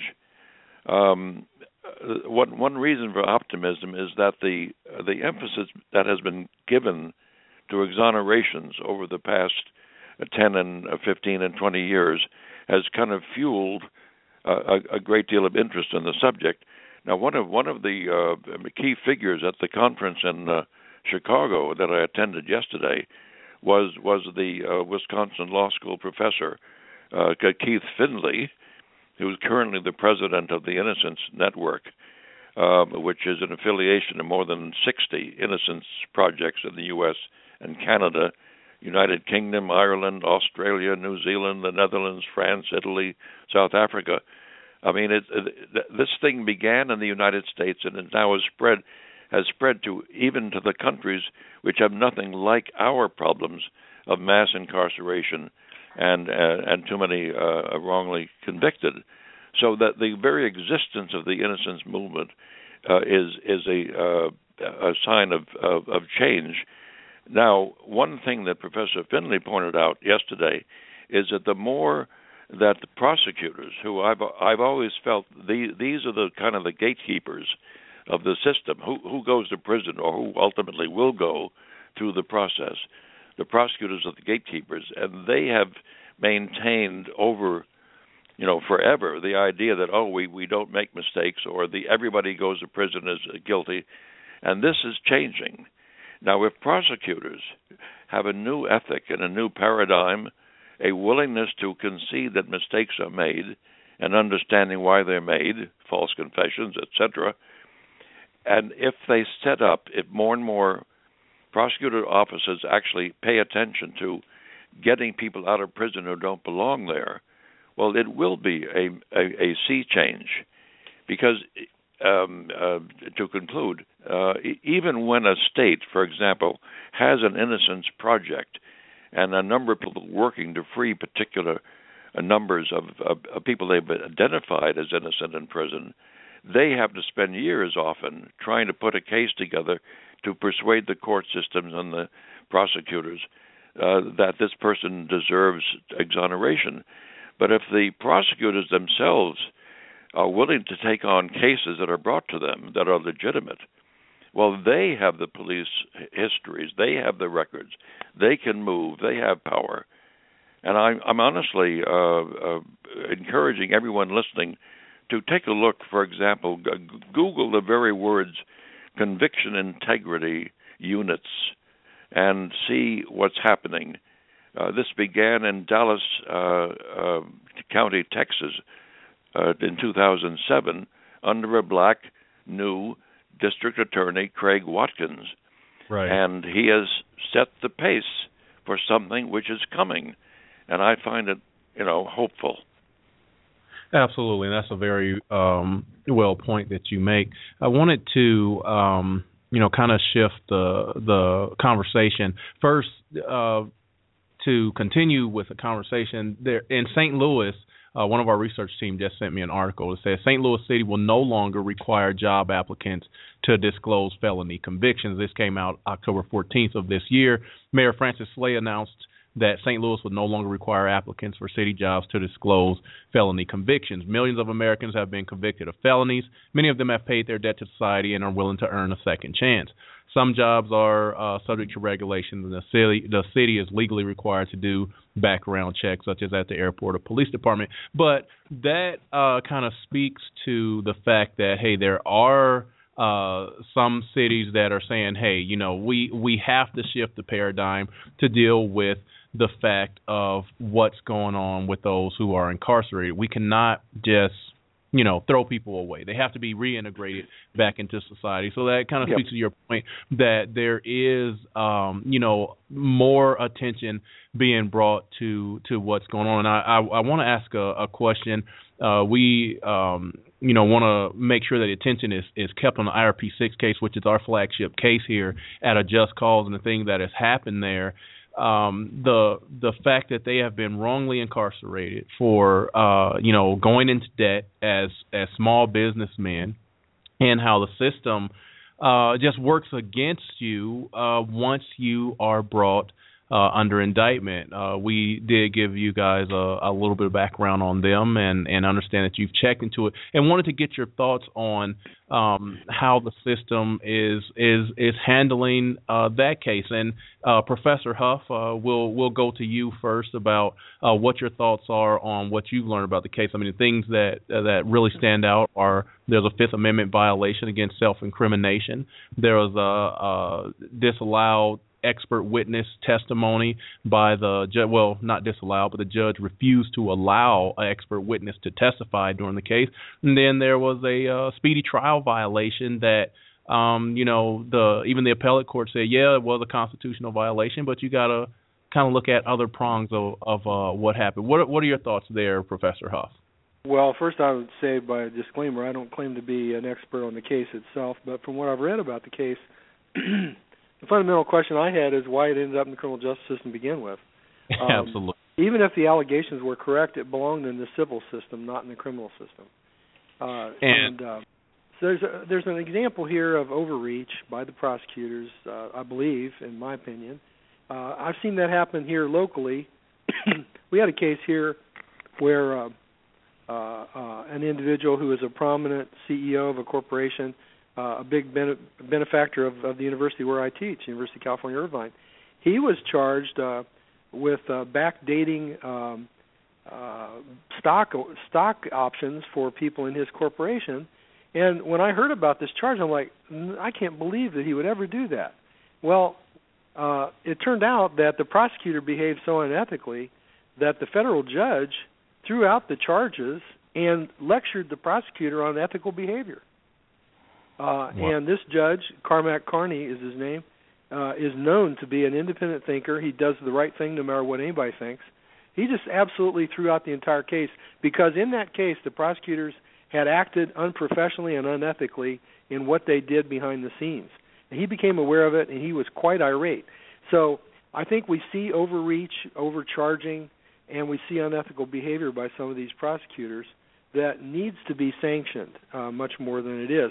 In that case that uh, you're referring to, uh, I just don't even think it belongs in the ju- criminal justice system to begin with, and uh, certainly they shouldn't be two years languishing in prison uh, for this uh, for this allegation, when in fact the, a lot of the facts that I know about the case suggest that they should not have been in, in prison. They were traveling as businessmen, respected businessmen, traveling even abroad, uh, Yes. and never did never were an escape risk. And so why they couldn't be out on bail, or at the very least handled through some type of electronic monitoring or something, why they have to be in prison, I have no idea. Absolutely. And, and Mr. Connery, before we go to you uh, to get your take on it, um, you know, uh, Professor, you make a very astute uh, observation. observation Yep. there. You said that you don't you don't even know how this got to the criminal justice. Well, the FBI actually made a statement to one of the staffing companies that uh, IRP Solutions, the company that uh, IRP six are the executives of, he, they made a statement to one of the companies when they reached out to the FBI and said, said, look, you have debt with this company. You need to take this up civilly. There's nothing the FBI can do for you. So the the question then is, how does the FBI on one hand say this is a civil issue, you need to take it up civilly. It's a debt collection case, and the FBI does not get into those type of matters. And then on the other hand, the FBI uh, another, you know, that was the Denver office of the FBI, the Colorado Springs office of the FBI, continue to, uh, you know, chase down a unicorn and and come up with some kind of way to get an indictment and with all the the activity that went on, you know, uh, leaking sealed court documents, going about uh, harassing family members, uh, subpoenaing church records uh, of the IRP six executives, uh, the church that they all uh, went to, all the things that happened there, and the bottom line, this never should have made it to to to federal court. How they got an indictment? Uh, well, you know, say the federal government can indict a ham sandwich, so so that's kind of a a, a no brainer. It's But called unethical Yeah, the- prosecution. exactly. Well, this is The where you this is where you you re, this requires judicial leadership. I like the judge I mentioned here, Cormac Carney, who uh, who had the courage to throw this out of court. We need to have judges that don't just rubber stamp things, but take a careful look at things and stand up for for principles and for justice and for fairness. And uh, w- without saying, you know, that that any particular judge is at fault in this case, I just make a general observation that we found in our research that there's too many people engaging in tunnel vision from the very first investigation all the way through the court system, rubber stamping things when they should be asking hard questions about the evidence. Absolutely, um, Mr. Connery, you you want to go ahead and comment? Well, I'm I'm I'm just sitting here feeling grateful that you asked uh, Professor Huff to address this first because I think he's much better qualified as an academic and a, a person with long history in a variety of criminal justice uh, or, or just uh, the legal system. Um, You're being too modest. yeah, except that my focus has, has been on these uh, uh, major crime cases that have led uh, t- uh, you know, murder cases and so on, uh, uh, which have led to the more spectacular exonerations, like the Central Park Five and so on. Right. As I read this material about this particular case, I'm, I have to confess my mind began to swim. It's like uh, uh, reading uh, reading the worst kind of uh, murder investigation that goes off the rails, and the actual perpetrators uh, uh, have, have been let free because of the of the blind focus on the most convenient suspect, and the whole system starts breaking down at the beginning with the police, and then the prosecutors use their power to um, to bring a, a man to trial uh, or a woman, and and ultimately get a conviction with a with a judge who's sleeping through the whole thing, and defense attorneys who aren't doing their job. And you know, uh, for all these years I've been involved in these things, I'm still outraged, and I'm and I'm you know the mind boggles at some of the stuff that goes on. Uh, as I got into the details, I was thinking I was I'm going to have to spend a week understanding uh, the abuse of prosecutorial power here. Uh, if any case that I've come across lately of this nature uh, illustrates uh, how uh, the extraordinary power that prosecutors at all levels have, uh, this certainly illustrates it. a, a district attorney is, is more powerful in many ways, many many ways, than the president of the United States. And if he messes up and, and behaves like a criminal himself, by concealing evidence or overusing his power, he almost will never have to uh, pay any punishment. In fact, he may be rewarded down the road by be, being elected attorney general or something. You read I this was- case, it reminds me of a fantasy like Alice in Wonderland, except it's not a fantasy and people's lives are being ruined. Absolutely. Right, absolutely. And, and you know, I- uh, go ahead, Mr. Connor. Let, let me just say that that uh, again, I'm I'm giving you a very personal reaction here because I'm I've been reading uh, my friend uh, Bryan Stevenson of the uh, uh, Justice uh, uh, Initiative in in um, uh, Alabama, Montgomery, and his, his latest book A brilliant uh, man. is it is is Just Mercy, a story of justice and redemption.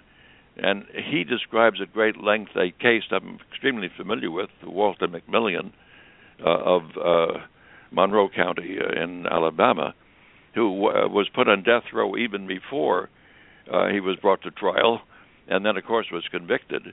And at that point, uh, upon conviction, having uh, bent every rule possible to win the conviction, they, they then bent every rule possible to obstruct uh, his exoneration.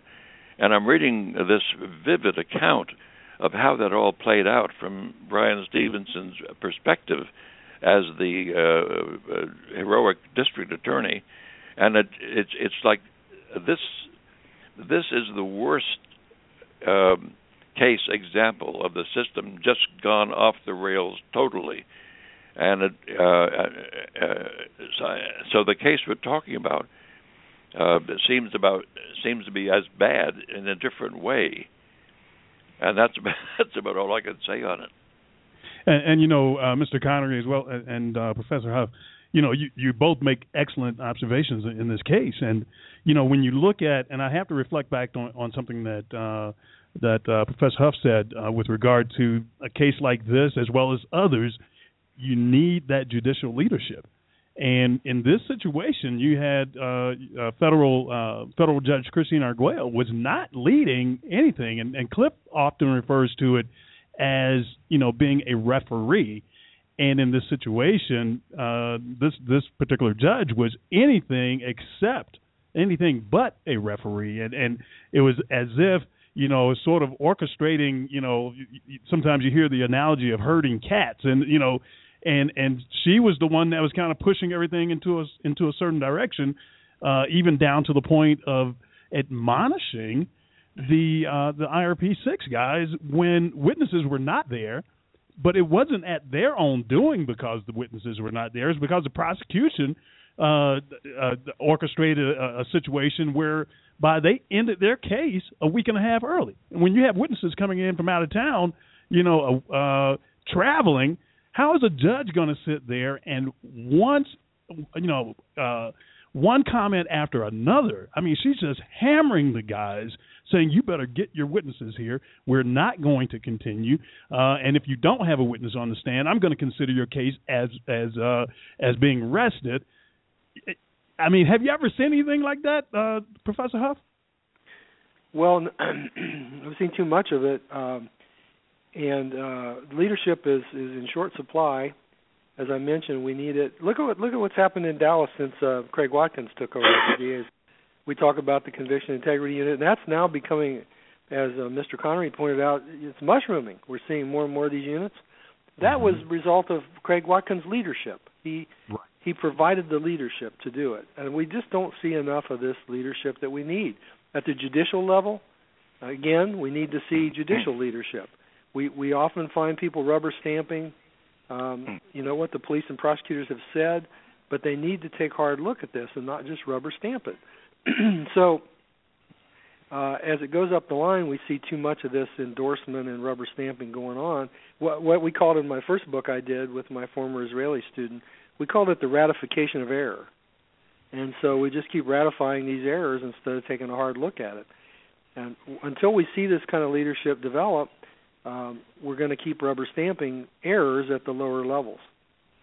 Right, and then you look at even when this was sent up to the higher level, because one of the one of the main problems in the IRP six case is that there was a sidebar called um, during this this uh, witness um, debacle uh, where never the witness showed up in the transcript.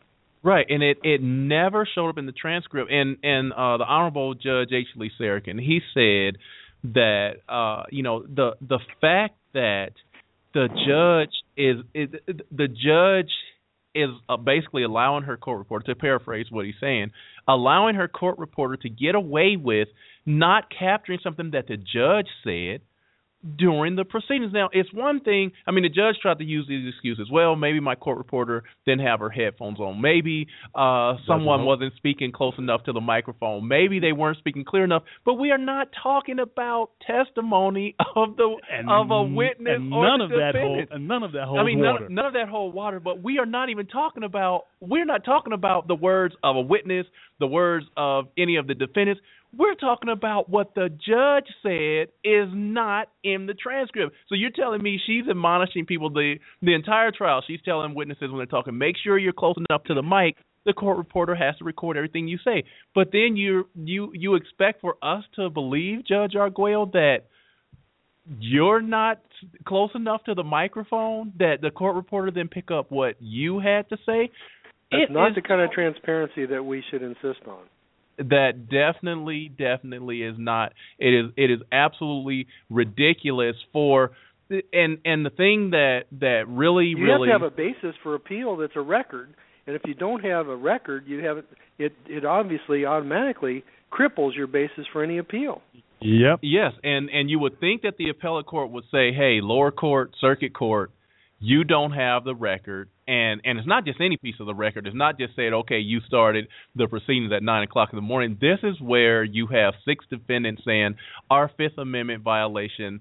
Uh, I mean, our Fifth Amendment constitutional right has been violated, and the violation does not exist in the transcript. How then does the appellate court say, well, we affirm what the judge did when it is not even in the transcript what happened. It it it, it is it is so beyond uh just just just belief, just just anything that you could fathom going on and what is supposed to be And you know, Cliff, on, on three occasions, the IRP six requested that transcript. Yes. Three occasions, and each case in each situation, the story tended to change, and it got down to the to the last request where Judge Whale pretty much just said, "Well, you know."